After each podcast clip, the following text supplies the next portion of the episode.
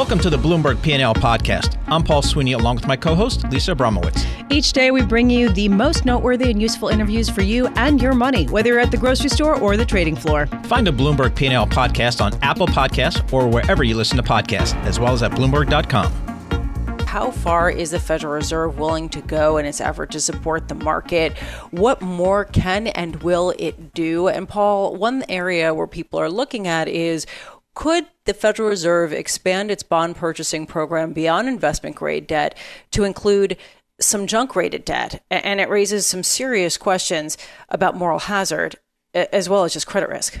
Yeah, it's interesting. Remember, we had Ira Jersey from Bloomberg Intelligence on, I would say, more than a week ago, where he was the first one that kind of just said this thing could double to close to $10 billion. And then I've heard that number echoed by others as well. Yeah, echoed and then expanded upon, with some saying it could reach $12 trillion in the not so distant future. One person who has been tracking all of this very closely and has the inside view when you talk about working at the Federal Reserve is Danielle DiMartino Booth, who joins us now. She did work for the Dallas Federal Reserve and currently has her own firm where she analyzes all things credit and beyond. And I'm just wondering, given the fact, Danielle DiMartino Booth, CEO of Quill Intelligence, what's your perspective in terms of what more the Federal Reserve can do? Well, I think right now the sky is the limit. Back during the financial crisis, when I was inside the Fed, the purchase of corporate bonds was debated and refuted. It was decided at the time that was crossing the line. And in fact, I think Dodd-Frank tried to make sure that the line was never crossed again, because it specifies that the Fed cannot extend credit to borrowers that are insolvent. But the workaround, the bypassing of the Federal Reserve Act via a special purpose vehicle at the Treasury, effectively means that because the loss goes to taxpayers and because the paper doesn't sit on the Fed's balance sheet, the Fed can buy whatever it wants. So, Danielle, give us a sense of kind of where you think, what more you would expect the Fed to do here. We finally have some fiscal stimulus, and we can talk about that in a moment. But staying with the Fed, what's the next steps for the Fed? Well, I think it'll be interesting to see what we do and do not hear out of today's minutes at 2 p.m. Some people don't realize that the CARES Act actually allows Jerome Powell to use his judgment to determine whether or not Federal Open Market Committee meetings, emergency meetings, apply to the Sunshine Act, which requires divulgence afterwards in the form of some form of minutes. So in that we're not going to see that, the minutes will or will not hint at whether the Fed's going to cross that investment grade to junk line. And that is, UBS just put a report out that was on the Bloomberg Terminal. That is where everybody's focus is right now. I've even gotten questions as to whether or not the Fed can put a timestamp on fallen angels and come in after the fact and buy BBB debt that has already been downgraded if it was downgraded after March the 23rd. These are fascinating things running around, but if you look at one thing, and that's the compression that we've seen in junk bond yields, I think the market has moved on to concluding that the Fed is actually going there next, and potentially stocks via ETFs, as the Swiss National Bank and the Bank of Japan already do. So what's the argument for the Federal Reserve stepping into junk bonds here? I don't think there is an argument. I think it crosses a very dark red line. I'm writing about this today, in fact.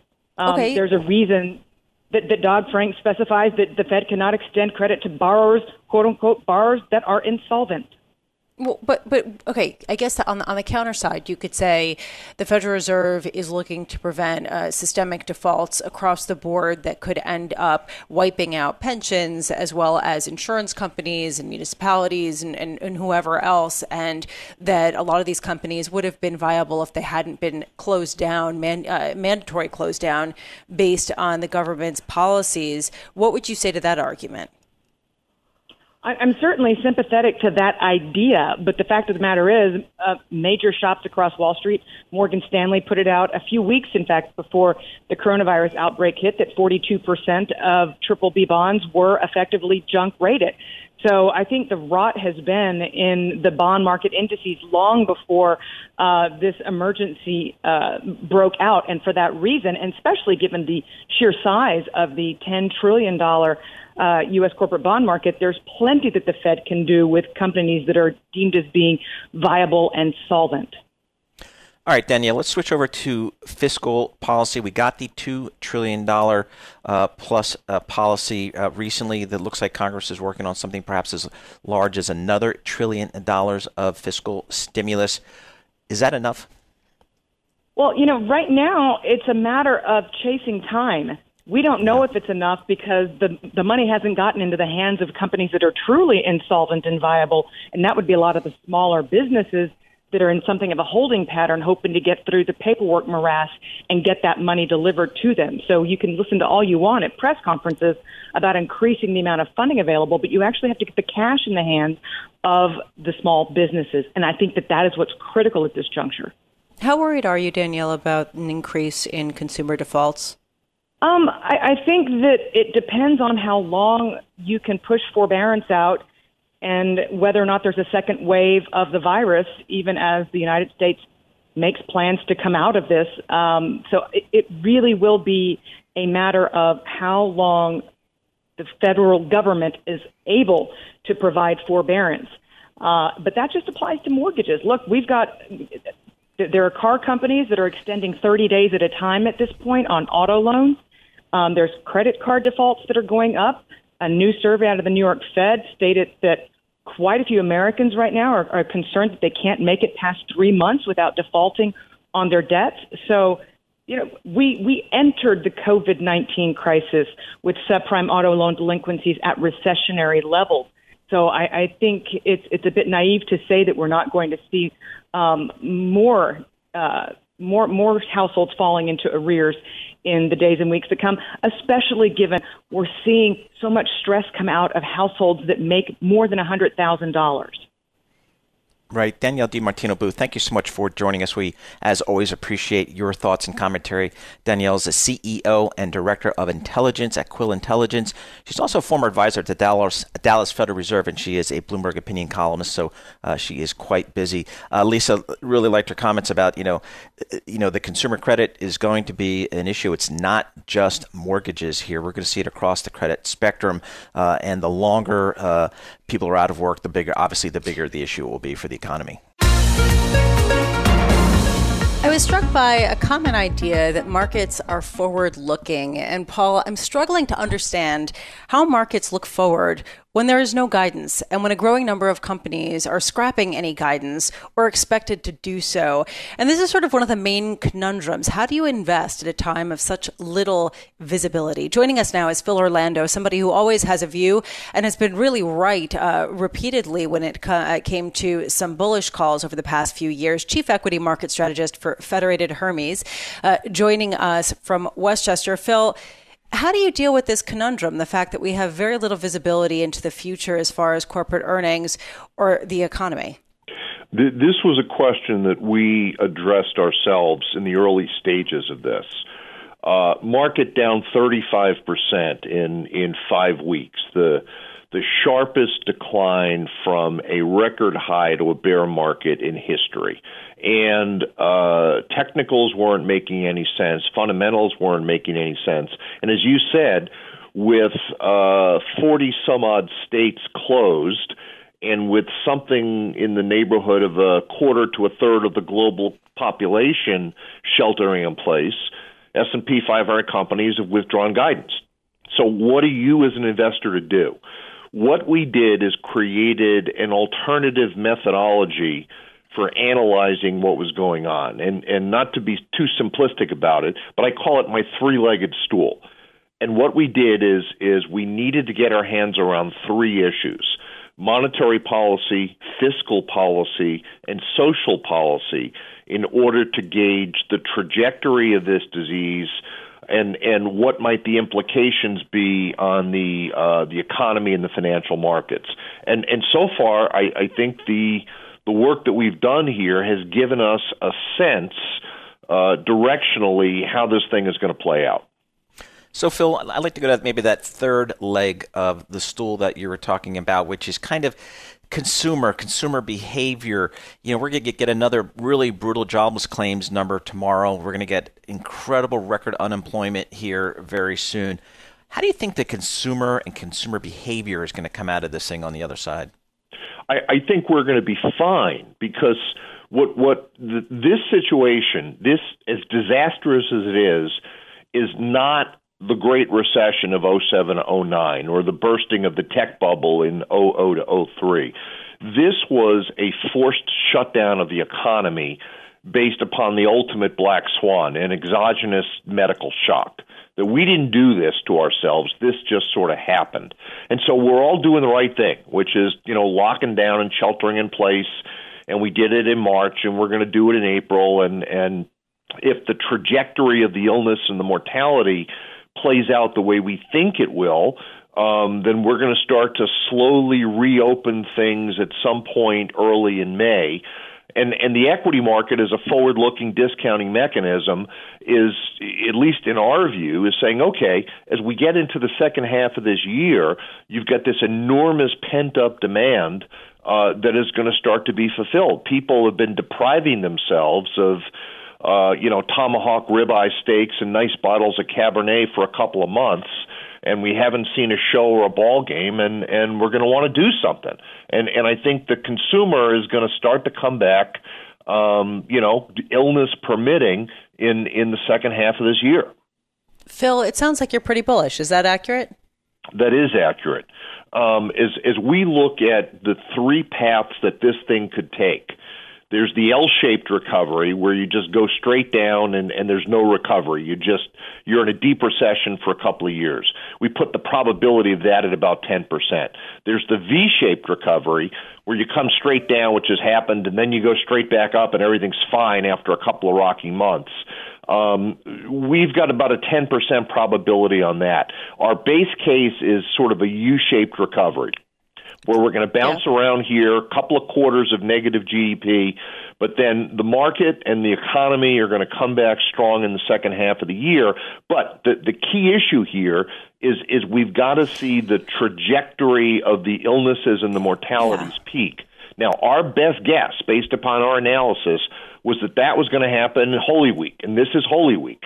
And so, frankly, I got to tell you, we're pleased with what we think we're seeing here in the metropolitan area, which is, sort of the epicenter of the entire world. Yeah, just about 30 seconds. Given the fact that we're seeing statistics that nearly a third of U.S. apartment renters didn't pay any of their April rent, that more than 1 million workers in the retail sector have been furloughed, what makes you think that American consumers will be in a position to spend the way they did before this? Well, I think from a policy standpoint, monetary and fiscal, we've thrown everything at it.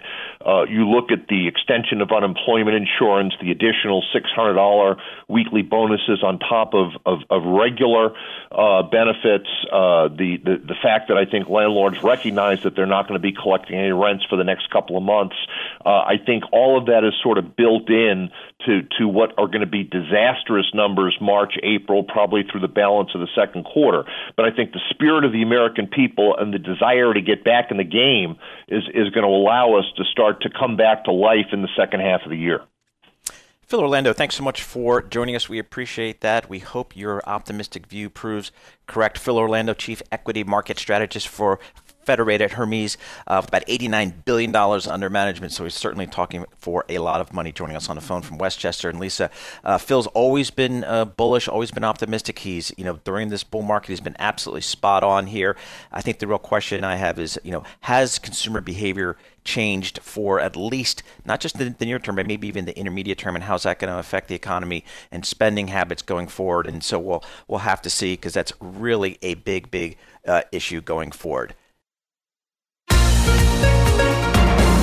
Part of that $2 trillion of fiscal stimulus that was approved last week includes cash directly for consumers. The question is, will it be enough, and will it arrive quickly enough? For that, we turn to Greg McBride. He's the chief financial analyst at Bankrate.com. They did some recent survey work on that. Greg, thanks so much for joining us on the phone. What did your survey tell you?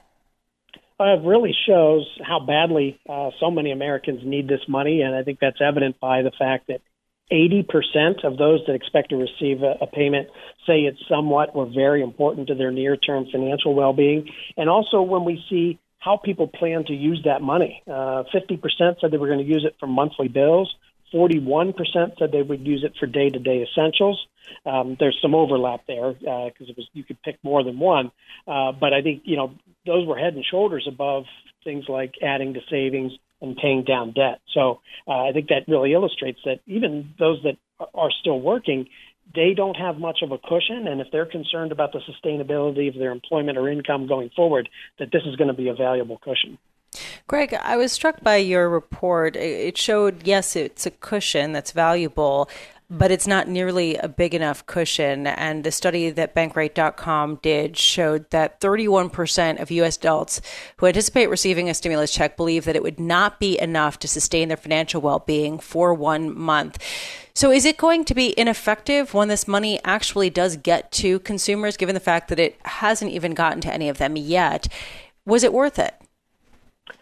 Well, I mean, I'll leave the whether it's worth it up. I think that's something we can evaluate in hindsight. But, you know, I think for those that have been furloughed or laid off, have suffered an income disruption, the timing is critical because it can really bridge the gap between the last paycheck and the first unemployment check. You know, a lot of people are in that limbo right now.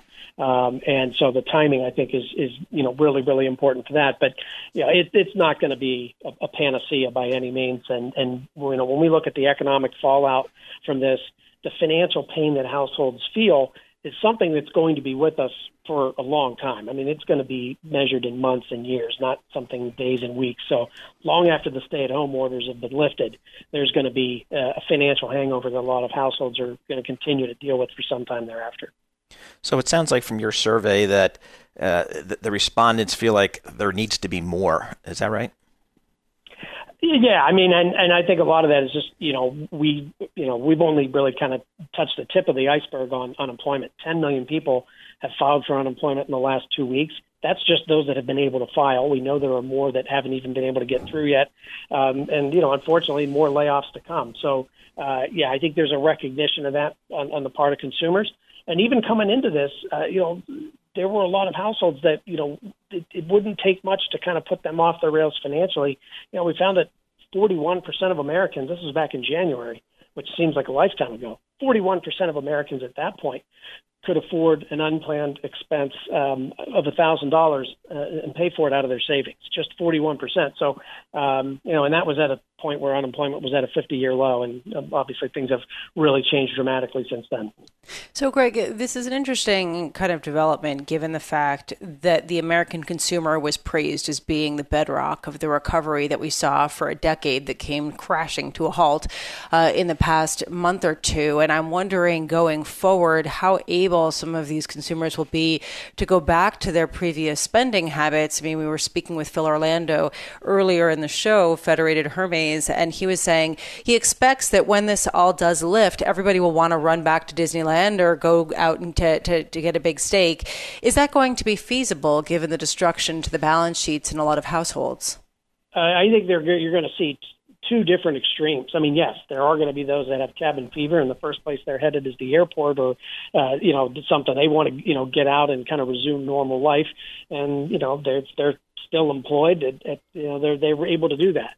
But there are going to be millions that are still unemployed and or that get reemployed but at a lower level of income. And they're not going to be able to generate the same level of spending that they had in the past. And, you know, that's coming out of the last recession. The recovery was one that had a, you know, very slow growth trajectory. You know, depending upon how long we see elevated unemployment this time around, you know, we could see something similar. So, Greg, are you looking at, you know, mortgage debt, credit card debt? What are you looking at for as it relates to the consumer? Well, you know, in terms of monthly payments, because people have been able to refinance at lower rates, the strain on the budget in terms of monthly payments as a percentage of income is some of the lowest it's been in 35 years. The actual debt is bigger, but, you know, people have lessened the pain of those monthly payments by virtue of low interest rates. Fortunately, with widespread forbearance and payment relief options, there are ways that people can buy themselves some valuable time getting a forbearance on that mortgage or the car loan, you know, those big ticket items that really carve a big hole out of the monthly budget. And that could be critical. I mean, if you're only seeing an income disruption for a couple of months, being able to get a reprieve on that mortgage or car loan for a couple months could really make a big difference. And, in being able to sort of resume normalcy from a financial standpoint, once we're given the all clear. Greg McBride, thank you so much for being with us. Greg McBride, Chief Financial Analyst for Bankrate.com. Time to check in with Bloomberg Opinion. We're joined by opinion columnist Tae Kim, covers all things technology for Bloomberg Opinion. And we're going to talk about Zoom. Here's a stock that's just about doubled since the pandemic really crossed our desk here as people go more and more to remote learning. But now there's some concerns about security of those streams. Tae, thanks so much for joining us. Give us the latest on what's going on with Zoom. I know it's being sued for fraud and mounting security concerns. What's going on? So I think there is some legitimate criticisms for what they've done. Their marketing has been overly aggressive. They've been misleading with this term end-to-end encryption, so they're getting a lot of scrutiny for that. They actually use this less robust form of encryption called TLS security, which is used by many web services like Gmail. So I think they might get fined for that. So let's just take a step back. Zoom got a lot of interest over the past few years as people thought about the possibility of a greater shift to an online workplace. That's been accelerated by the COVID-19 related shutdowns. Now Zoom finds itself the subject of some unwanted scrutiny in addition to an incredible surge in popularity. Can you just give us a sense of the liability aspect of this, aside from the legal areas of just, people moving away from the platform or perhaps looking to regulate it more closely? What's the latest? I think, like I said, they might get fined on this kind of aggressive marketing they've done. But I also think some of the blame has been overblown. They've been getting a lot of criticism over this Zoom bombing thing where people, pranksters get into these calls. But I think most of that is due to people not enabling these basic security features like passwords, waiting room, invitation-only meetings, which weren't enabled by default. And now Zoom has enabled these security features by default to stop these things. So it's almost like if I put my cell phone out there on the internet, like I'm going to get crank calls. So Zoom, a lot of the users of Zoom, it was mainly used for enterprise customers before this great surge over the last few weeks. And I think that some of the blame might be overblown there. All right. So, Tae, what can Zoom really do here? I mean, is it just some new software, some new encryption? What can they do? So they already said that they're going to do the end-to-end encryption. It's going to take a few months. This morning, they hired the former security chief of Facebook that's going to look at all the practices and try to improve their software and flaws. But a lot of it is just educating people on how to use these security features that are already there. And they made that mistake. They didn't see the changing nature of their user base from enterprises to consumers over the last few weeks. Now Zoom is literally the most popular app on the App Store. It went from 10 million users in December to 200 million in March. So it's more popular than TikTok these days. So they really need to recognize it's a different moment for them. They really make the best, easy-to-use, high-quality software that everyone wants to use because it's so much better than their competitors, and they really need to realize that they have to do a better marketing and education for their customers.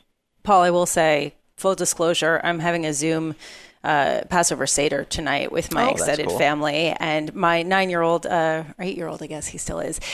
He has been having Zoom calls with his friends. He sets up little meetings with his friends all the time. I am wondering, though, when it comes to an official capacity, when it's not a Passover Seder or a Good Friday event with your family, or if it's your 8-year-old. Are office spaces moving more to Microsoft and some of these other platforms, perhaps, that offer a greater degree of security and perhaps have thought this through a little bit more, Tae? So offices are moving to Microsoft Teams.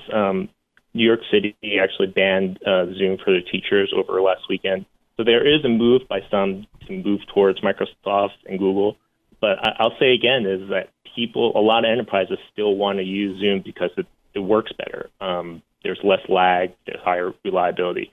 So I think over the next 30 and 90 days, they'll get through this. They'll probably come out with better security in terms of encryption.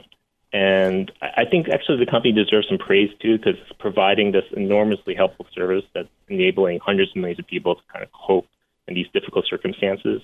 It's providing a sense of community and socialization that people really need right now. So they have some issues. They're going to fix those issues, and we'll see what happens. Tae Kim, thanks so much for joining us. Tae Kim, Bloomberg Opinion Technology columnist, and you can find all of his work and the work of all of Bloomberg Opinion on Bloomberg.com/opinion and on the terminal at OPIN. Go. So you look at that chart of Zoom Technologies, Lisa, it's just extraordinary. It's just kind of puts, I mean, had a great IPO, one of the good IPOs from 2019 in a year where there weren't a whole lot of them. And then, just around kind of the end of the, it's just started to really, really rocket up over the last several months. And it's pulled back here on some of these security concerns here. But clearly, as Tae was just mentioning, it's probably the best one out there, the best technology out there.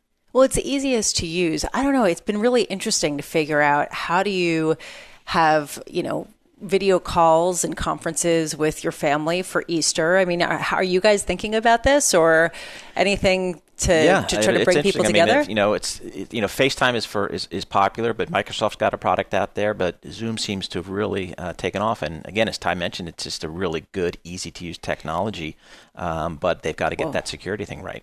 And also, when you're having a family affair on one of these platforms, you have to kind of have an agenda and treat it like a meeting. Otherwise, it's complete bedlam and everyone talks at once and you don't know what's going on and everyone just sort of ends up smiling at each other until it's time to say goodbye. That's something I've noticed. Thanks for listening to the Bloomberg P&L podcast. You can subscribe and listen to interviews at Apple Podcasts or whatever podcast platform you prefer. I'm Paul Sweeney. I'm on Twitter at PT Sweeney. I'm Lisa Abramowitz. I'm on Twitter at Lisa Abramowitz1. Before the podcast, you can always catch us worldwide on Bloomberg Radio.